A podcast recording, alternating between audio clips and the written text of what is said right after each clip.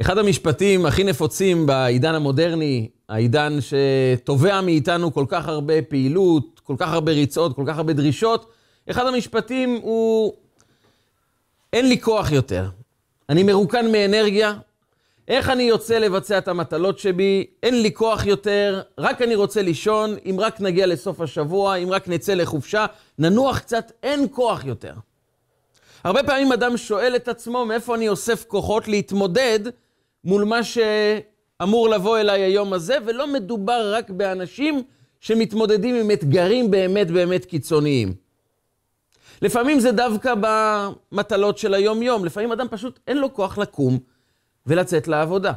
אין כוח לארגן את הילדים, אין כוח אפילו לשלוח מייל, להרים טלפון, לסדר איזה מסמך. פשוט האדם לפעמים מוצא את עצמו מרוקן מכל כוח. והשאלה היא, למה זה מגיע אלינו לפעמים? כמובן שאם אדם עייף פיזית כי הוא באמת עבד קשה, הרי שזה דבר טבעי. שאדם שעובד קשה צריך גם לנוח.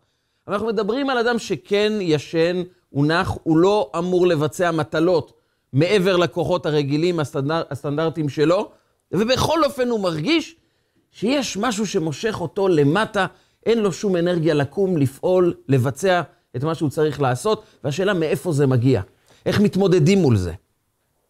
והשאלה מתעצמת דווקא לנוכח פרשת השבוע שלנו, פרשת בשלח. עם ישראל זהו, יצא ממצרים. אבל מתברר שלצאת ממצרים לא מספיק רק לצאת פיזית, לעבור את גבולות מצרים. אנחנו נדרשים עדיין להתמודד מול ים סוף, כאשר הים מקדימה ומאחורה רודפים אחרינו, מאחורינו המצרים. מהצדדים יש רק הרים, אין לנו מוצא, אנחנו נמצאים במקום סגור, ללא מוצא. שוב פעם אנחנו מרגישים בתוך מצרים, רק מחוץ לגבולות מצרים. ואחרי שהים נקרע, ועד היום כל בוקר, אנחנו מזכירים בתפילה, אז ישיר משה ובני ישראל את השירה הזאת. שירה אדירה שבקעה מליבותיהם של כל עם ישראל. מודים, משבחים את הקדוש ברוך הוא על הנס הגדול של קריאת ים סוף, ואז מתקדמים, מתקדמים לעבר הר סיני, זה האירוע המכונן של העם היהודי, רגע מתן תורה. הרגע שבו הקדוש ברוך הוא בוחר אותנו לעם, כורתים ברית, בינינו לבין הקדוש ברוך הוא, והעם היהודי מקבל את משימת חייו. רגע לפני, ויבוא עמלק ויילחם עם ישראל ברפידים. זה סופה של פרשת השבוע, אנחנו נפגשים במלחמת עמלק, שהיא לא הולכת לעזוב אותנו עד הרגע שבו תהיה הגאולה. זה מאבק שמלווה אותנו לאורך כל ההיסטוריה, המאבק מול עמלק. ויבוא עמלק ויילחם עם ישראל, וכאן אומרים חכמינו, יש חשיבות לדעת היכן הייתה המלחמה. ויילחם עם ישראל ברפידים. זה היה במקום שנקרא רפידים. מאוחר יותר התורה מתארת לנו מה הניע את עמלק לבוא ולהילחם. נגד מי הוא בעצם נלחם? והתורה מתארת את המלחמה הזאת בצורה מאוד מעניינת, שכל מילה שם בפסוק היא מאוד חשובה ומשמעותית. זכור את אשר עשה לך עמלק, תזכרו לתמיד את מה שעשה לכם עמלק. אשר קרחה בדרך. הוא נקרא בדרכך. זה לא רק מלשון מקרה, אלא מלשון קירור. אשר קרחה בדרך, הוא קירר אותך. הוא קיבע לך את אש החיים. ואתה עייף ויגע ולא ירא אלוקים. ואתה עייף. וכשאדם עייף, ובוודאי שלא מדובר כאן על עייפות אה, חומרית, שפשוט לא ישנו, מדובר כאן על עייפות הרבה יותר עמוקה, ואתה עייף ויגע ולא ירא אלוקים. יש משהו רוחני שכאן חסר, ועמלק אומר, כשזה חסר, כשאתם עייפים ויגעים, אז ויבוא עמלק ויילחם עם ישראל ברפידים. למה עמלק, הקירור הזה, הכיבוי של אש החיים, פוגש אותנו שאנחנו עייפים? מה זו העייפות הזו? מה זו מלחמת עמלק בעצם? למה זו מלחמה שלא מסתיימת לעולם? שהקדוש ברוך הוא אומר לנו, תזכרו את המלחמה הזאת. היא לעולם לא מסתיימת עד שתסתיים הגלות, ואתם תמיד במאבק הבלתי פוסק של מלחמת עמלק. ולפני הסיפור של עמלק, אנחנו נפגשים עם מצוות השבת, שמופיעה תוך כדי מצוות המן. אז זה מצוות המן, הקדוש ברוך הוא בעצם עונה לעם ישראל, אני נותן לכם אוכל לאכול. כי בני ישראל אומרים, אין לנו מה לאכול, תיתן לנו אוכל. והקדוש ברוך הוא אומר, אני נותן לכם מן מן השמיים, זה לחם אבירים, אומרת הגמרא. זה לחם של מלאכים, יש בו את כל הטעמים. זה האוכל המשובח, הטהור, הקדוש ביותר. זה גם יאפשר לכם לא רק תזונה פיזית, אלא גם תזונה רוחנית. לא ניתנה תורה אלא לאוכלי המן. המן זה אוכל כל כך רוחני, שהוא מאפשר לנו גם להבין את עומק החיים טוב יותר, את עומקה של תורה. הקדוש ברוך הוא בא ואומר, את המן אתם תאספו כל בוקר בכניסה לבית. אלה שלא היו מספיק צדיקים צריכים לטרוח קצת יותר רחוק, אבל בכל יום אתם מקבלים את המן, ואתם אוכלים אותו בבוקר, מסיימים אותו בערב, ועד למחרת אין אוכל בכל מחנה ישראל. אין את המן יותר. ואז הקדוש ברוך הוא מוסיף עוד דבר. ביום שישי אתם תקבלו לחם משנה.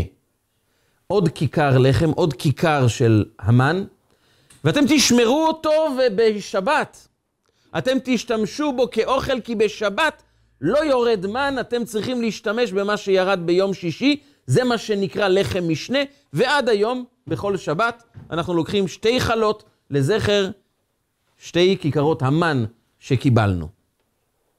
למה הקדוש ברוך הוא צריך לתת לנו בכל יום מן בבוקר, בערב אנחנו מסיימים אותו, ועד למחרת בבוקר אנחנו לא יכולים לראות אוכל בעינינו. ובשבת, זה הפעם הראשונה שאנחנו פוגשים את השבת, בסיפור של המן. בסיפור של האכילה של האוכל הטהור, הקדוש הזה, שם הקדוש ברוך הוא אומר לנו, ראו נתן לכם השם את השבת. תביטו בזה שאתם קיבלתם מתנה שקוראים לה השבת. ואם יש פתרון למאבק הזה מול ים סוף מצד אחד, ולמאבק מול העייפות של עמלק, יש לנו את השבת, ואת המסר העמוק של האוכל הרוחני שנקרא המן. ולכן התבוננות בתוך מצוות השבת, במסר העמוק של המן שקיבלנו אותו במשך 40 שנה במדבר. נוכל להבין איך אדם מתמודד מול הרגעים שהוא מרגיש שאין לו יותר כוחות. מול השאלה איך אני אוסף את עצמי ויוצר בתוכי אש של התלהבות. אני יכול לגרום לעצמי רצון לפעול, להתקדם. הקשיים בחיים לא מפילים אותי, אלא גורמים לי להפך, אני רוצה לצמוח, אני רוצה לגדול, אני רוצה להשתמש בתוך הניצוץ שיש בתוכי ולהאיר את העולם. וכאן מגיע הסיפור של העייפות הרוחנית. במצוות השבת יש לנו דבר מעניין. כל מי שבודק בסידור התפילה מגלה דבר מפתיע ביותר. התפילה של השבת קצרה יותר, אם אנחנו מדברים על תפילת העמידה. התפילה בעצם שהיא השיא, שבה אנחנו עומדים מול הקדוש ברוך הוא בתפילת לחש. ואם בכל יום יש לנו את הפתיחה שהיא מדברת על גדלותו של הקדוש ברוך הוא, על השבח הגדול שאנחנו משבחים אותו, והסוף מדבר על תודה על כל מה שנתת לנו, באמצע יש 12 ברכות שבהן אנחנו מבקשים את צורכנו. אנחנו צריכים חוכמה, אנחנו צריכים מזון, אנחנו צריכים רפואה, פרנסה, שמע קולנו. בשבת כל זה מחוק. לא מבקשים כלום בשבת. לכן התפילה היא יותר קצרה, באמצע יש ברכה, שבהם אנחנו אומרים, הקדוש ברוך הוא, אתה קידשת אותנו בשבת, הנחלת לנו את השבת, אנחנו עם קודשך, אנחנו מדברים רק על דברים רוחניים בשבת. אין שום בקשת הצרכים מהקדוש ברוך הוא. למה? השבת זה הרגע שאנחנו מקדישים יום שלם לקשר בינינו. למה שלא ננצל את היום הזה כדי לבקש את מה שאנחנו צריכים ממך? בשבת לא רק לא עובדים, גם לא מדברים על העבודה. ולא רק שלא מדברים, אלא למרות שהלכתית, אם אדם חושב על העבודה שלו זה מותר, עדיין ההלכה באה ואומרת, החסידים, האנשים שמבקשים לחוות את עומקה של השבת, גם לא חושבים על העבודה בשבת. וכך מספר התלמוד על אדם שעבר ליד שדהו. השדה של האדם זה מקור הפרנסה שלו. הוא רק עבר, הוא כמובן לא מתכוון לעבוד בשדה, הוא בטח לא מתכוון לדבר על העבודה, אבל הוא רצה לעבור, לראות מה שלום השדה. הדברים גדלים כמו שצריך, הפירות, אין חלילה מישהו שנכנס וגונב. והוא ראה שהכל בסדר, יש רק פרצה בכניסה לשדה שלו. הוא כמובן לא הולך לתקן את זה בשבת, אבל הוא כבר חשב לעצמו במוצאי שבת, אני מיד יבוא ויתקן את הגדר הזו. הוא המשיך ללכת, ואז הוא אמר לעצמו, רגע, אני ניצלתי את השבת כדי לסדר את השדה שלי, למרות שלא פיזית, אפילו לא דיברתי על זה, אבל כבר תכננתי תכנונים שלא קשורים לקדושת השבת. הוא קיבל על עצמו, אני את החור הזה בשדה לא מתקן. לא מתקן, זה אומר שעכשיו ייכנסו שועלים, בעלי חיים, אולי גנבים, ואתה תפסיד המון כסף. כך הוא החליט. מספר המדרש, נעשה לו נס וצמח שם צמח שנקרא צלף, שהוא גם שיח קוצני שמונע מאנשים להיכנס, וגם נותן פירות טובים שאותם הוא מכר מאוחר יותר, והתפרנס בעוד אפיק נוסף של פרנסה. מה התורה באה ללמד אותנו? לא עובדים, גם לא מדברים על העבודה, וגם רצוי לו לחשוב על העבודה.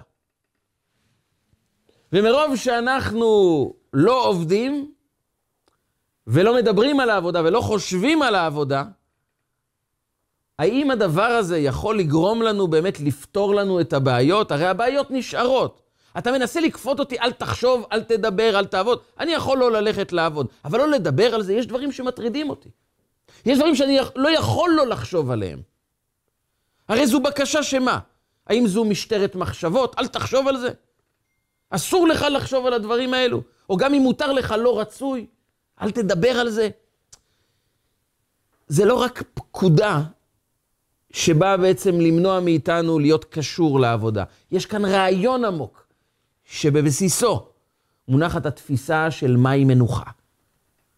אם העייפות היא הצד האחד של הכאב, של הלחץ, של המשיכה כלפי מטה, של אדם שנמצא בלאות, בחוסר אנרגיה, הוא לא, רוצ, הוא לא מסוגל לדמיין איך הוא מתקדם וצומח, מתפתח, יש את השבת מנוחה. והשבת מנוחה זה אל תעבוד, אל תדבר על זה, ואם אפשר, גם אל תחשוב על זה. בנוסף לזה, יש גם את המן. והמן מופיע בכל יום, והוא נגמר במוצאי אותו היום, ועד למחרת בבוקר אתה לא רואה שום דבר. גם אם אתה מאוד מאוד רוצה לפחות לראות בארון שיש קצת אוכל, אין בארון אוכל. ובשבת אתה מתכונן מיום שישי, אוסף את הכל, בשבת לא אוספים מן. שני הדברים האלו, שבת והמן, בעצם באים לחדור לתוך עומק החיים שלנו ולנסות לברר לעצמנו טוב. ממה אתה עייף? מה מעייף אדם? מה גורם לנפש שלנו לפעמים להרגיש אין כוח להמשיך? והתשובה היא יכולה להיות מאוד מאוד מגוונת. זה יכול להיות ממשברים שאדם עובר, מהיסטוריה מאוד כואבת, זה יכול להיות מהתמודדות שבאופן אישי מאוד קשה לי, זה יכול לבוא ממגוון של אפשרויות. לא נדבר על הכל כמובן, אבל על שתי נושאים כדאי שנחשוב. הדבר הראשון זה העומס שיש לנו בעידן החיים שלנו. אנחנו עסוקים, טרודים, מקבלים מידע שאדם ממוצע רגיל לא היה מקבל בכל החיים שלו את מה שאנחנו מקבלים בשבוע. אנחנו חשופים למידע מכל העולם כל הזמן. יש לנו מטלות אינסופיות כי אנחנו עובדים, יוצאים, צריכים לטפל במגוון של דברים. העולם מזמן לנו כל כך הרבה דברים שאנחנו צריכים להתעסק בהם. ממסמכים, עבודה, טיפול בילדים, להסתדר עם אה, מגוון של אה, קשיים שמתעוררים כל תקופה והסיפור שלה, אם זה בפן הכלכלי, אם זה בפן הבריאותי. ואדם כל הזמן צריך להיות דרוך, ואנחנו גם שומעים את כל ההמלצות של האנשים לחיים טובים יותר, כי הם מסבירים לנו כמה גרוע זה הולך להיות. מסבירים לנו שלאט לאט המכונות מתחילים כבר למלא את מקומם של בני אדם, אז לא ממש צריך אותך. והיום להחזיק ילד עד גיל 18 זה עולה למעלה ממיליון 200 אלף, ואנחנו רק מדמיינים את כל הקשיים, ואדם אומר, אני רק עוצר, לא עושה כלום, כי עם כל תזוזה אני רק מסתבך. איך אדם אמור לחיות בחיים כאלו שיש מגוון של טרדות, יש התמודדויות בלתי פוסקות, ואדם מסיים את היום, ואתם יודעים שפעם ביקשו מבית ספר של ילדים קטנים, ביקשו מהם לרשום מה המשפט שאתם שומעים מההורים שלכם הכי הרבה. מה המשפטים שלכם, שאתם שומעים את זה הכי הרבה. ואחד המשפטים שהילדים חזרו על זה הכי הרבה בצורה כזו או אחרת, זה נגמרו לי הכוחות, אין לי אנרגיה, עופו, עופו למיטות כבר, לכו לישון. אנשים מסיימים את היום ללא כוח, ללא נשימה, עייפים. ועייפות היא בעצם תוצאה של עומס, אם רק נדמיין לעצמנו שיש אלפי אנשים שמנסים להיכנס בבת אחת בתוך דלת צרה. הרי שהעומס הזה יוצר פיצוץ וזה מביא לדברים לא טובים, וכולנו זוכרים את הסיפור של מירון. כשהמון המון אנשים מנסים לעבור במקום צר, התוצאות הן הרסניות, ואותו הדבר יכול להתרחש גם בנפש שלנו.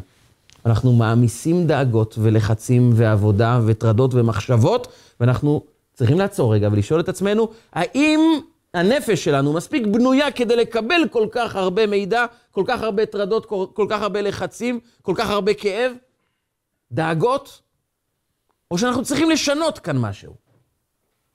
זה הפן האחד. הפן השני מדבר על משמעות. הרי כשילד אומר לך, אין לי כוח לקום בבוקר, ואנחנו לוקחים את הדוגמה של הילד, כי לא נעים לקחת את הדוגמה מעצמנו, אבל גם לנו, אין כוח לקום לפעמים. אבל אנחנו נשים לב לדבר מאוד מפתיע. כשהילד יודע שיש לו טיול באותו היום, הוא מתעורר לפניך. וכשאתה יודע שיש לך איזה אירוע מאוד מאוד נעים, מאוד uh, משמח, אתה לא מצליח לישון בלילה. אנשים יוצאים לחופשה והם קמים מוקדם בבוקר, אבל לך תישן. אתה יכול לישון כמה שאתה רוצה. לא, אני רוצה לנצל את החופשה. אני לא עייף, אני רוצה ליהנות. התשובה היא, העייפות היא בעצם אזהרה, ואתה עייף ויגע ולא ירא אלוקים. עייפות היא בעצם אמירה, חסרה לך משמעות. חסר לך איזה יעד שבשבילו שווה לקום. אדם שיודע שיש איזו משמעות אמיתית, יש בעצם שליחות אמיתית שאני יכול לבצע כאן בעולם, אני משמעותי. זה משהו שהוא באמת נחוץ. יש משהו שהוא ממש אמיתי, נכון, צודק, ראוי, אלוקי, אז אני קם. אבל אם אדם אומר שוב פעם אותה רוטינה של חיים, של עוד פעם ילדים, עוד פעם עבודה, עוד פעם לעשות את הכל ללא שום מטרה, למה אני עושה את כל הדברים האלו? דווקא האדם העמוק לפעמים מתעייף ואומר, לא נמאס החיים האלה ככה. סתם הכל אותו דבר. שוב פעם, אותה רוטינה, אותה התנהלות. מה המטרה? מה העומק? מה המשמעות של כל הדברים האלה? נכון צריך לחיות, אבל גם בשביל לחיות צריך שיהיה משהו בנפש עמוק, שייתן לי לחיות אותם כמו שצריך. והתורה באה ואומרת, הדברים שחסרים לנו הם קודם כל התמודדות מול העומס הגדול של החיים, כי החיים, יש בהם המון עומס. ואדם צריך לדעת איך להתנהל מול העומס הזה. והדבר השני, ללא משמעות, אדם לא יכול להתקדם. ללא יעד אמיתי, ללא תחושה שיש כאן דבר עמוק, אני לא באמת יכול לקום עם אנרגיה. כי אני תמיד שואל את עצמי, אני קם בשביל מה? אז נכון שאנחנו רוצים לפרנס את המשפחה, אנחנו רוצים לנהל את החיים שלנו כדי שנחיה טוב. אבל תמיד יש משהו בנפש שזועק, שצועק. אבל למה אתה חי? מה משמעות החיים הזו? וכאן מגיע הדבר שהתורה רוצה ללמד אותנו במצוות השבת. מצוות השבת בעצם פונה לכל אחד ואחד מאיתנו, ואומרת, נכון, יש עומס בחיים. העומס הוא בעיקר הדאגה האישית שלי לקחת הכל עליי, כי הכל תלוי בי. וכשהכל תלוי באדם, האדם מתחיל להתפרק. כי מה יהיה בעוד 20 שנה? מה יהיה מחר? איך אני מתמודד מול מגוון הבעיות? איך אני דואג שלכל ילד יהיה טוב? איך אני דואג שהכל יתנהל כמו שצריך? איך אני אמשיך להתמודד מול עולם שכל הזמן היוקר הולך ועולה, ומה אני אעשה בעוד חודש ובעוד שנה? ובאה התורה בשבת ואומרת את הדבר הבא: בשבת ששת ימים תעבוד ועשית כל מלאכתך, וביום השביעי תשבות. שואלים חכמינו, איך אומרת לנו התורה, ששת ימים תעבוד ועשית כל מלאכתך? יש אדם שאנחנו מכירים, שעובד שישה ימים, הוא מגיע לשבת, אומר, סיימתי את כל העבודות, אין לי שום דבר לעשות יותר. העבודות ממתינות במוצאי שבת, כמו שאומרים, לכל שבת יש מוצאי שבת. מוצאי שבת צריכים לחזור לעבוד. העבודות ממתינות, הן לא נעלמות, הן לא נגמרות, אבל חכמים באים ואומרים לנו את הדבר הבא. כל מלאכתך עשויה. כשאתה נכנס לשבת, תראה את עצמך כאילו כל מלאכתך עשויה. ששת ימים תעבוד, ועשית כל מלאכתך. בשישה ימים אתה עושה את כל המלאכה שלך, בשבת כבר סיימת את הכל. ולכן אין צורך לעבוד, אין צורך לדבר על זה, וגם רצוי לא לחשוב על זה, כי זה חסר תועלת. כל מלאכתך עשויה. אדם שואל את עצמו, כל מלאכתי עשויה מאיזה כיוון בדיוק? אני יודע עוד כמה מטלות יש לי. אנחנו נכנסים לשבת ברגעים האחרונים ויודעים שבמוצאי שבת ויום ראשון אנחנו חוזרים למטלות אינסופיות, ולא מעט פעמים דווקא יום ראשון זה היום הקשה, כי חוזרים אחרי מנוחה לעומס של עבודה, ואנחנו שואלים את עצמנו למה אי אפשר לאמץ את חוץ לארץ שיום ראשון יש קצת חופשה יותר. מה זה כל מלאכתך עשויה?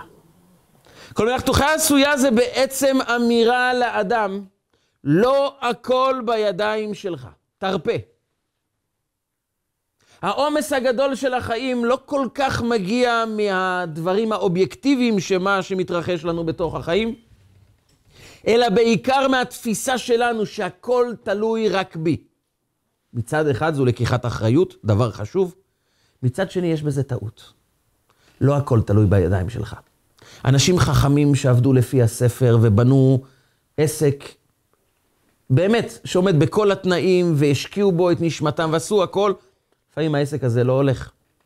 ולפעמים אדם שהקים עסק, שאף אחד לא אמר לו בהצלחה כי אמרו לו העסק הזה לא יצליח, והוא פרח והצליח. אנשים המציאו המצאות, הקימו עסקים, הקימו מפעלים, כשאנשים אמרו להם, לא תצליחו בכלל. וזה הצליח. השבת היא בעצם רגע של עצירה, ושבת מנוחה פונה לאדם ואומרת לו, אם תדע שמצד אחד אתה צריך לקחת אחריות, וששת ימים תעבוד, ואז תזכור, ועשית כל מלאכתך. עשית את כל מה שאתה יכול, עשית את כל המלאכה. כל השאר כבר, זה בידיו של הקדוש ברוך הוא. אתה יכול להרפות. כי כמה שאדם לא ירפה, הוא לא יכול להבטיח לעצמו שהכל יתנהל כמו שצריך. האדם לא שולט על המציאות. הוא יכול לבצע את המקסימום מצידו. אבל כדי שאדם יחיה בצורה בריאה, בצורה מאוזנת, כדי שהוא לא יקרוס תחת הנטל, הוא חייב להגיע לרגע הזה שהוא אומר לעצמו, אני את שלי עשיתי. מכאן ואילך. זה בידיו של בורא עולם. הוא זה שמנהל את העולם, ואני מרפה כעת. ומכיוון שאני מרפה, אני יכול לחוש שכל מלאכתי עשויה. זה לא משטרת מחשבות, אלא בעצם משמעות של מחשבות. זה בעצם פונים לאדם, לא רק אומרים לו, אסור לך לעבוד, אלא תיתן לנפש שלך את הרגע הכל כך משמעותי, כל כך חשוב, שאתה מנקה אותה. אתה יוצר בתוכה את היכולת שלה לפרוץ, לבטא את עצמה, דרך זה שאתה מוריד ממנה את העומס, כי אתה אומר, כל המטלות שלי כבר עשויות, אני את שלי עשיתי, וזה מה שחשוב עבורי. עשיתי את שלי, ומכאן ואילך זה נתון כבר בידיו של הקדוש ברוך הוא. ברגע שאדם יודע להרפות, יודע לומר לעצמו, בחינוך עשיתי את המקסימום מצידי, למדתי, השקעתי, אני משקיע בעבודה, אני מנסה ללמוד, אבל תמיד אני אומר לעצמי, זה מה שאני עשיתי, אבל אני יודע שיש עוד אפיק, רצונו של הקדוש ברוך הוא, ברכתו של הקדוש ברוך הוא, ואני פותח בעצמי פתח לקבל גם ממנו את השפע.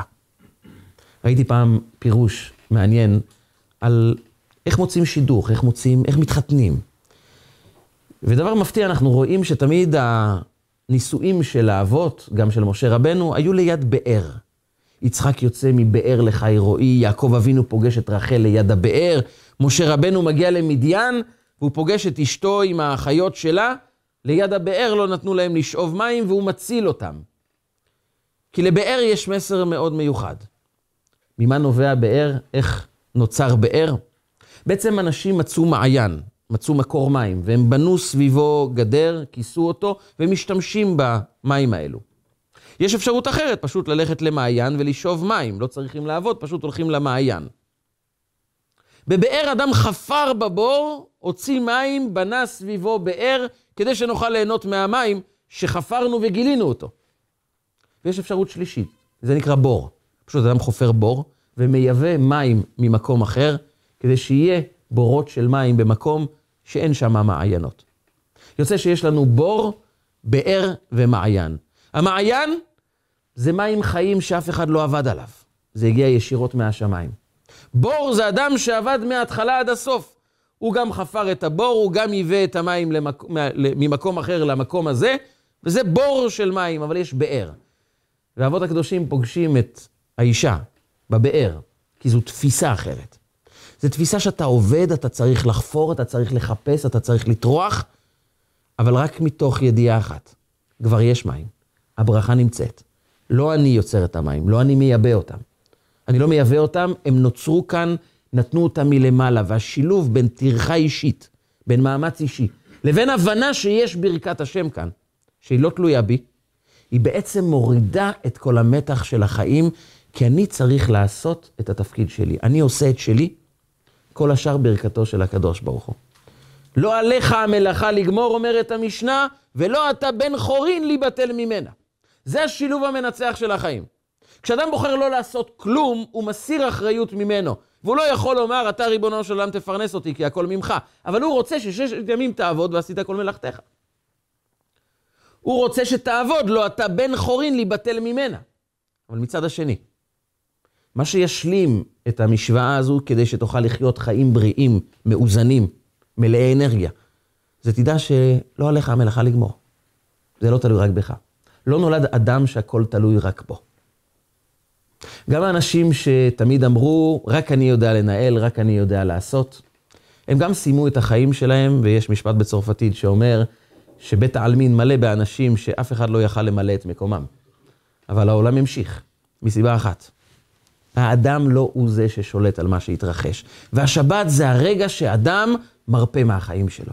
מרפה מכל מה שהוא עשה, ולכן הוא רואה כל מלאכתו עשויה, כי אם עשיתי את ששת הימים כמו שצריך, אני יכול להרפות ולהבין, יש מישהו שגם לוקח אחריות. לא עליך המלאכה לגמור. אם עבדת, יש ברכת השם שתבוא גם עליך. ברגע שאדם יודע להרפות, הוא מתחיל לקבל גם ביטחון עצמי בחיים האלה, כי נכון, אני לא יודע מה יהיה בעוד חודש, והחיים תמיד מפתיעים אותנו בכל מיני אירועים שאף אחד לא צפה אותם, אבל אני לא דואג. אני רק שואל את עצמי, האם את מלאכתי עשיתי? האם את התפקיד שלי ששת ימים עשיתי? מכאן ואילך, הכל בידיו של הקדוש ברוך הוא. אני גם לא מלכה את עצמי על הכישלונות. אם רק עשיתי מה שצריך, אני יכול ללמוד מהכישלונות. אני יכול לדעת מה אני צריך לעשות להמשך, אבל אני יודע שגם לא הכל תלוי בי. אנשים שמרגישים שכל האחריות רק עליהם, הם אנשים מתוחים, אנשים שהופכים להיות עייפים, ואנשים שנשברים מכל נפילה ומאשימים את עצמם, ולאיפה אנחנו רוצים להגיע בצורה כזו. עשית? יש גם את הקדוש ברוך הוא כאן. ומכאן מגיע דבר נוסף. המן הגיע בכל יום. בבוקר, אכלנו אותו בבוקר, סיימנו אותו בערב, ועד למחרת אין שום דבר. מסיבה אחת פשוטה. תתרגל לבטוח שיש גם מציאות רוחנית שעוזרת לך. אדם שמחפש שהארון שלו תמיד יהיה מלא, שהבנק יהיה מלא, שהמקרר יהיה מפוצץ, זה אדם בעצם שלא בוטח בכלום, ולכן הוא חייב שיהיה לו את הדברים כאן ועכשיו בהישג יד. כי הוא לא מאמין שמחר המציאות יכולה להיות טובה. נפגשתי לפני כמה שנים עם אה, ניצולת שואה בארצות הברית. שוחחתי איתה, והיא רצה להביא אה, איזה כמה ממתקים עבור הילדים שלי. והיא הביאה אותי למקרר, היא שמרה את זה במקרר. מעולם לא ראיתי מקרר כל כך גדול, עמוס כל כך באוכל, ומדובר באישה ניצולת שואה, היא ובעלה. ומקרר כל כך עמוס. והיא אמרה לי שזה לא רק זה, יש למטה עוד שתי מקררים, גם הם עמוסים לגמרי. מפוצצים. היא אומרת לי, אני זוכרת שהייתי ילדה, לא היה אוכל, ואני דואגת שתמיד יהיה אוכל פה. ככל שאדם פחות בטוח ביום שלמחרת, ככל שהוא חווה אירועים קשים ולכן הוא מסתכל על העתיד כעתיד שלא כל כך נעים, כעתיד שאף אחד לא מבטיח לי שום דבר, הוא נלחץ והוא מנסה לאגור כמה שיותר, למרות שברור שאדם לא יכול להבטיח את העתיד שלו, כמה שהוא ישתדל, וצריכים להשתדל, אף פעם אין מאה אחוז. ולכן אנחנו נדרשים לחזק את הביטחון, והקדוש ברוך הוא העביר אותנו דרך המן. קורס של ביטחון, אכלתם בבוקר, אכלתם בלילה, עכשיו אין כלום, תבטחו שמחר יהיה טוב. ואז למחרת אתם קמים אחרי לילה אולי קצת אה, מלא בחששות. ואתם קמים ורואים עכשיו יש אוכל, אתם מבינים שגם כשאתם לא רואים מאין יבוא עזרי, אתם יודעים שעזרי מעם השם עושה שמיים וארץ. ואז הוא חיזק להם את הביטחון. ובשבת אתם מקבלים כבר לפני כן, ובשבת אתם בכלל לא חושבים על מה צריכים לעשות, כי אתם יודעים שכל מלאכתך עשויה, וזו הסיבה שאנחנו גם לא מבקשים בקשות בשבת. מה יותר טוב מלבקש בקשות ביום השבת שאנחנו נמצאים איתך, הקדוש ברוך הוא? הסיבה היא שהקדוש ברוך הוא רוצה, קחו רגע בשבוע, שבהם אתם מעניקים משמעות אמיתית, נפח אמיתי לעובדה שלא אתם מנהלים את העולם, יש מישהו שמנהל את העולם, ולא הכל על הגב שלכם, ואל תיקחו את הכל על הכתפיים שלכם, תרפו, ואז תוכלו לחוש נינוחות. עשינו את שלנו, רוגע. עיקר הטרדות בנפש זה לא בגלל מה שאנחנו עושים, אלא בגלל העודף אחריות, עודף הדאגה שאנחנו לוקחים על עצמנו, והחדשות שאנחנו שומעים לא תורמים לאווירה הנוחה שלנו, כי הם דואגים תמיד להלחיץ אותנו, כדי שיהיה מעניין לשמוע אותם גם מחר. אבל בשבת, מכבים את הכל ואני לא שומע שום דבר, אני שומע רק את דבר אחד, את קולה של הנשמה. וזה הדבר השני. השבת באה לתת לאדם את הרגע שבו הוא משקיע במשהו שהוא מעבר לסיפוק צרכים. מעבר לסיפוק צרכים של כסף, של פרנסה, של הנאות, של חוויות, למרות שהשבת היא מאוד מענגת ויש לנו מצווה לענג את השבת, אבל עיקרה של השבת באה כדי להעניק לנו את הרגע שבו אני חושב על משמעות החיים. ובשביל זה אני מנטרל את כל רעשי הרקע של לרדוף אחרי דברים אחרים, ואני בעצם מתכנס עם המשפחה בתוך עצמנו, ומקדישים את היום הזה להתבוננות, לתפילה, לקדושה. גם האוכל הוא חלק ממצווה וגם שולחן השבת הוא חלק מזמנים שאנחנו מקדישים את עצמנו רגע להתרומם, פרשת השבוע, מסרים לחיים. התפקיד שלנו, הנשמה שלנו, פתאום לחוש את הרובד הרוחני העמוק יותר בתוכנו. וכשאדם רגע מבין שיש לו משמעות חיים, הוא בעצם חש שמעבר לכל ההתרוצצות היומיומית, יש משהו גבוה יותר בחיים, יש משהו ערכי יותר בחיים. יש קדושה, יש מטרה רוחנית, יש נשמה שבאה לבצע שליחות, יש תפקיד. אז יש לו גם למה לקום בבוקר, כי הוא מבין שהפרטים הקטנים שהוא מבצע במשך השבוע, הם אלו שמאפשרים לו לממש את התכלית הרוחנית שבשבילה הוא הגיע לעולם. הם אלה שמאפשרים לו בעצם לבטא את הנשמה, להגיע ליעדים הרוחניים שלו. אם זה בלימוד תורה, אם זה בקיום מצוות, אם זה בחינוך הילדים, הוא פתאום רואה ערך בכל פרט ופרט, כי הוא לא רק קם כדי לעבוד ולהשיג את הכסף, אלא העבודה והכסף והבית והאוכל והמטבח. נועדו כולם כדי לאפשר לנו להתחיל לבטא את משמעות חיינו. אבל בשביל זה צריך משמעות. ואנחנו לא יכולים להתחבר למשמעות חיים על הדרך. אנחנו חייבים לייחד לזה זמן. זמן השבת זו שבת מנוחה. שאדם מרפה מכל רעשי הרקע של העולם הפיזי שכל הזמן דורש. פרעה אמר, אתם תעבדו בפרך כל הזמן. וכשבני ישראל מתלוננים, הוא אומר, אם יש להם זמן להתלונן, סימן שהם לא מספיק עובדים, מוסיף להם עוד עבודה. כי במצרים יש עבודת פרך, זו עבודה שמשברת את האדם, משברת את האדם שבתוכנו ונותנת לנו לעבוד ללא הפסקה. והשבת, זה הרגע של יציאת מצרים. זה הרגע שבו אנחנו מנטרלים את רעשי הרקע, מנטרלים את השעבוד לחיים, ורגע מתרוממים מעליהם וחושבים מה מטרת חיינו, מה התפקיד שלנו, מה היד הרוחני שלנו, לאיפה אנחנו צומחים, לאיפה אנחנו מתקדמים. אבל כאן יש בעיה קטנה. לפעמים אדם אומר לעצמו, בסדר, אז יש משמעות רוחנית גדולה.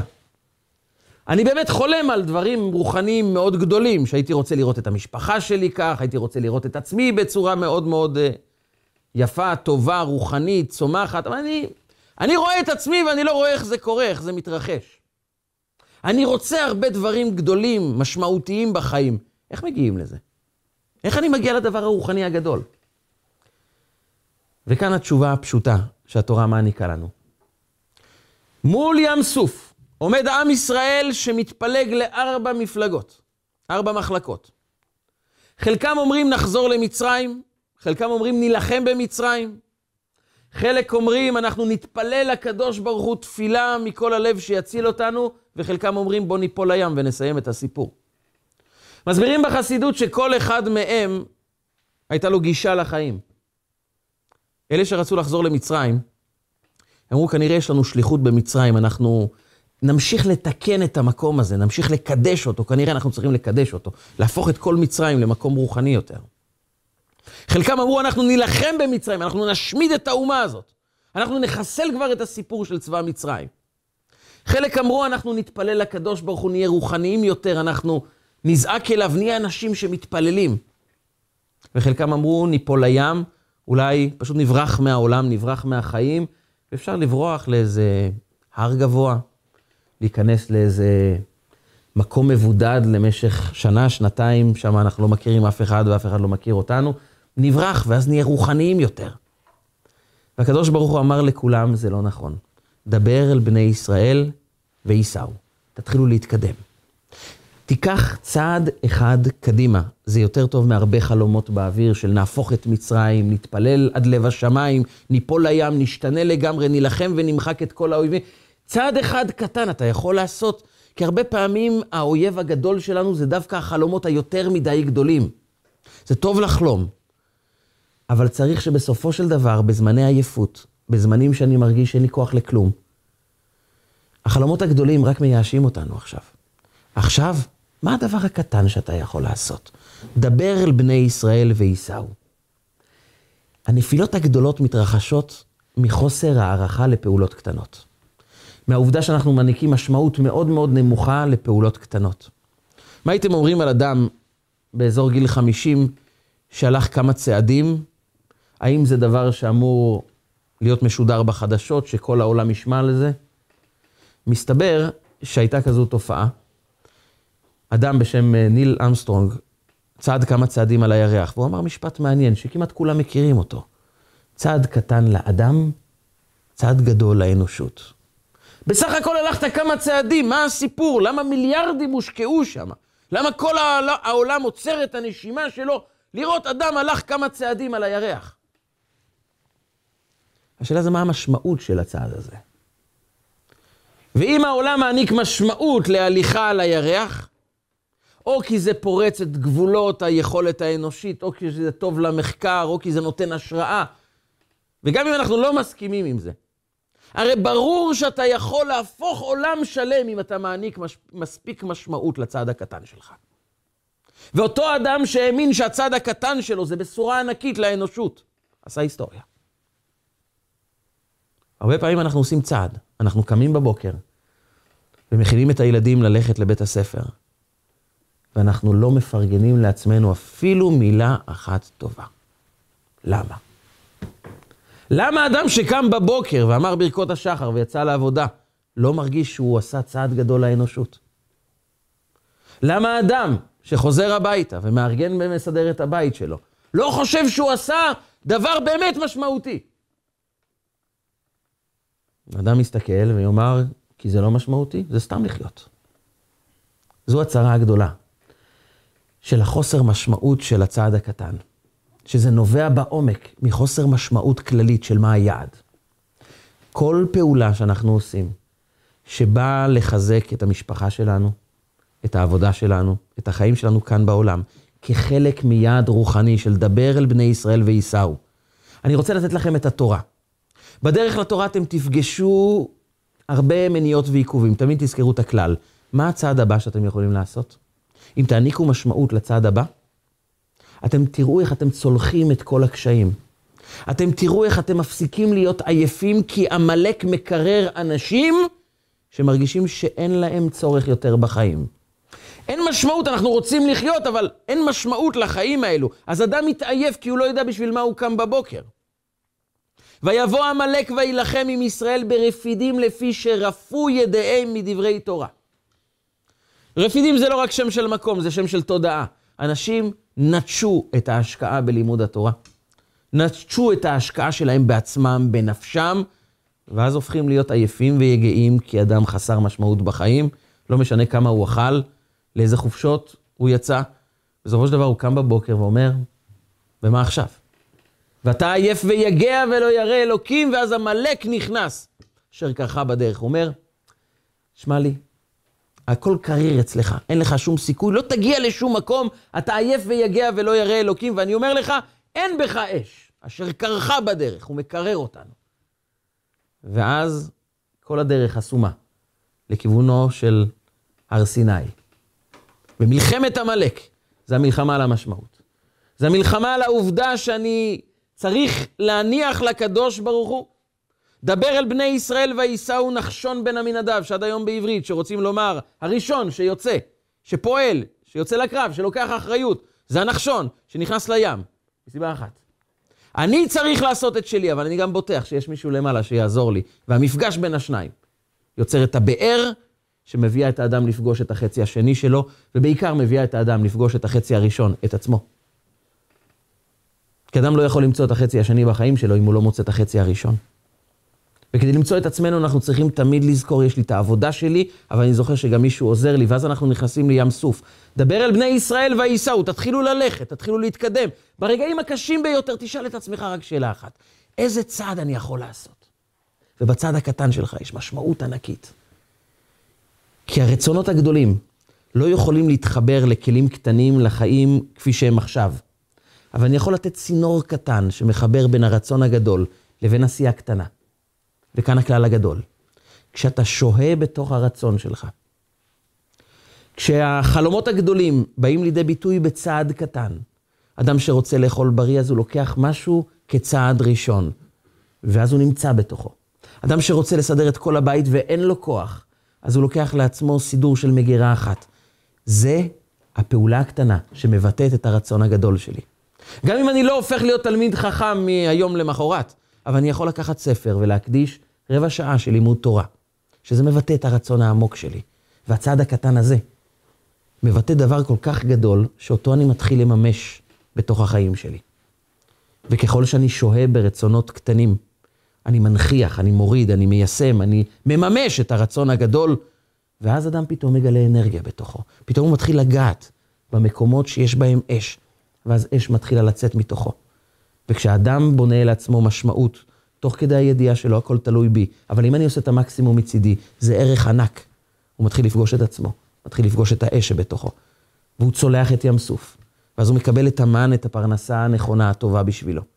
אז הוא מתחיל לנוח כל שבת באמת. ואז הוא גם יודע איך נלחמים מול הקירור הזה של עמלק, שיש לו פתרון אחד. יש בי אש, יש בי צעד נוסף שאני הולך, ואני לעולם לא מתעייף. פתיחת השולחן ערוך, ההלכות הראשונות שמבקשים מיהודי, זה יתגבר כארי, תהיה זריז, תהיה אדם שפועל, תהיה מלא באנרגיה, ואם לא, תעצור ותחשוב, איפה זה תלוי? הגוף לא מספיק מקבל את המזון שלו, הנשמה לא מספיק עם משמעות, האם אני לוקח על עצמי יותר מדי?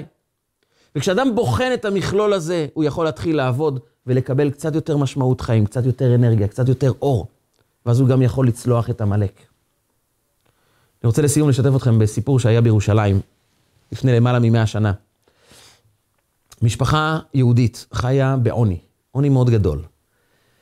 ועוני מאוד גדול זה אומר שהם פשוט הלוו בגדים אחד מהשני, הבגדים היו קרועים, בשר היו רואים חתיכה קטנה פעם בשנה, בשבת במקרה טוב היה קצת עוף. וכך גדל הילד של משפחה ירושלמית בתוך עוני מאוד מאוד גדול. שבת, צהריים, צהריים אה, בקיץ, שבת מאוד ארוכה, אחרי הסעודה ההורים הלכו לנוח והוא הלך לטייל ברחובות ירושלים. הוא מטייל ברחובות ירושלים ופתאום הוא רואה לא פחות מאשר מטבע זהב, נפוליאון זהב, זה היה נקרא, אמיתי. והוא מבין שהמטבע הזו, זו מטבע שיכולה לשרת את המשפחה שלו, להביא אוכל, להביא בגדים, לתחזק את המשפחה לחודש הקרוב בהרחבה, והוא דמיין לעצמו את כל הטוב שהולך להגיע למשפחה. ותוך כדי מחשבות הוא בא ליטול את המטבע והוא נזכר שהיום שבת, לא נוגעים בכסף. הוא מתבונן, חושב, מתלבט, אז מה אני אעשה? אני צריך את הכסף הזה. וזה יעשה טוב למשפחה, אז מה אני אעשה? ואז הוא החליט, אני דורך על המטבע הזו עד מוצאי שבת. אני מחכה עד מוצאי שבת. מוצאי שבת אני אומר, ברוך המבדיל בין קודש לחול. יצא השבת, אני לוקח את המטבע. אבל יש עוד כמה שעות ועכשיו יש שמש, אבל לא אכפת לו, בשביל אבא ואמא אני אעשה הכל. והוא עומד על המטבע, שעה שלמה. עבר אה, נער ערבי לידו ושואל אותו, למה אתה עומד כאן? הוא אומר לו, אני עומד כאן כי אני צריך לעשות משהו. הוא אומר, טוב, הלך, חוזר אחרי שעה, הוא רואה עדיין את הילד היהודי הקטן נמצא שם. הוא אומר לו, אבל למה אתה עומד כאן? תראה איך אתה אדום, תראה איך אתה מזיע, תראה איך אתה נראה, אתה תתעלף פה, למה אתה עושה את זה? אז הוא ביקש להרגיע אותו, ובתמימות של ילד הוא אמר לו, כי היום שבת ואנחנו לא נוגעים בכסף. הוא אומר, ואיך זה קשור לזה שאתה עומד באמצע הרחוב? הוא אומר לו, זה מאוד פשוט, כי מצאתי פה נפוליון זהב, ואני רוצה לעמוד עד שיצא השבת, ואז אני אקח את הכסף. הסתכל עליו, דחף אותו, ראה שיש פה מטבע, חטף את המטבע וברח. הילד נשאר פגוע, שבור, רצוץ. הוא חזר הביתה מלא בבכי. נכנס הביתה, נכנס ישר למיטה, אמא שלו שואלת אותו בדאגה, איפה היית? למה אתה נראה ככה? מה קרה לך? למה אתה בוכה? הוא נכנס למיטה, הוא ביקש לא לדבר עם אף אחד. לא אבא, לא אחותו, לא רצה שום דבר. לקראת צאת השבת יש את תפילת מנחה, שאחרי הסעודה השלישית, אבא שלו קרא לו והוא מגיע להתפלל. אבל אם בכל שבת הוא עוזר לסדר את השולחן לסעודה שלישית, אותה שבת הוא לא רוצה לעזור לאף אחד. הוא ברוגז. למה? למה? שמרתי את השבת, עשיתי משהו טוב. הייתי מוכן למסור את עצמי בכאב, ומסרתי את עצמי. למה זה מגיע לי הסיפור הזה? למה? לא מסדר את השולחן. בא אליו הגבאי ואמר לו, למה אתה לא מסדר? תבוא. והוא לא מדבר איתו. והלכו לרב בית הכנסת שהיה צדיק גדול ירושלמי, ואמרו לו, יוסף לא רוצה לסדר את השולחן. קרה לו משהו, אף אחד לא מצליח לדבר איתו. אמר לו, תקראו לו. אמרו לו, האדמו"ר רוצה לדבר איתך, הצדיק רוצה לשוחח איתך. הוא קם בחוסר רצון, אבל בשביל כבודו של הרב הוא נכנס. והרב בחדר שלו סוגר את הדלת ואומר לו, יוסף, אני רוצה לשמוע מה קרה לך. ואז זה התפרץ. למה? מצאתי מטבע זהב. הרב יודע כמה קשה לנו. הרב יודע כמה אנחנו לא רואים אוכל. אתה יודע כמה קשה לי לראות את אחותי שיש לה בגדים קרועים, שאין אוכל בבית. ועכשיו מצאתי מטבע שיכולה לתת לנו כל כך הרבה טוב. אבל זכרתי שיש את השבת. ועמדתי על המטבע כדי לא לחלל את השבת. ובסוף, בנער שדחף אותי, זרק אותי ולקח את המטבע אחרי שלוש שעות שאני עומד שם. למה זה מגיע לי? למה? אמר לו הצדיק, אני שומע. זה באמת כואב, זה באמת קשה. אבל אני רוצה להציע לך משהו. אני מאוד רוצה שתסדר את השולחן לסעודה שלישית. ואני רוצה שתתפלל איתנו ושתהיה בשמחה בשבת. אני רוצה להבטיח לך משהו. במוצאי שבת, אחרי ההבדלה, תבוא אצלי בחדר, אני נותן לך מטבע נפוליאון זהב. אני מבטיח לך. מסתכל עליו, הרב בטוח, הרב, אני אקבל ממך מטבע זהב, הוא אומר, אני אתן לך את אותו מטבע, רק תהיה בשמחה ותלך לסדר את השולחן לסעודה שלישית. הוא יצא מהחדר זורח מאושר. האנשים לא הבינו איזה נס היה שם של תחיית המתים, הוא נכנס כמו תשעה באב, יצא כמו שמחת תורה, אבל הילד מסדר את השולחן, כולו זורח, כולו מאושר. אף אחד לא הבין, אבל אף אחד גם לא שאל. מוצאי שבת, הבדלה בבית הכנסת, והאדמו"ר אומר לאבא, תתקדם הביתה, יש לי שיחה קטנה עם הבן שלך. והבן נכנס, כולו זורח מאושר, הרב הבטיח, הוא בוודאי יקיים. הוא מתיישב מולו, ואז הרב פותח את המגירה ומוציא מטבע זהב. שם על השולחן. אין מאושר יותר מהילד. הוא בא לשים את היד על המטבע, אבל רגע לפני כן הרב שם את ידו על המטבע, והיד של יוסף נוגעת ביד של האדמו"ר. והילד מסתכל על הרב ושואל בעיניים, מה הסיפור? אומר לו, יוסף, זה לא בחינם. לא, מה זה לא בחינם? הוא אומר, אני לא נותן לך את המטבע בחינם. הוא אומר, אבל מה אני צריך לשלם? איך משלמים על מטבע כזה? הוא אומר, אני רוצה לספר לך משהו קטן, ואחר כך אתה תשלם לי על המטבע הזה. אני רוצה לספר לך מה היה היום בירושלים. היום בירושלים היה ילד קטן, בגיל עשר, שיכל לקחת מטבע, ואף אחד לא היה יודע.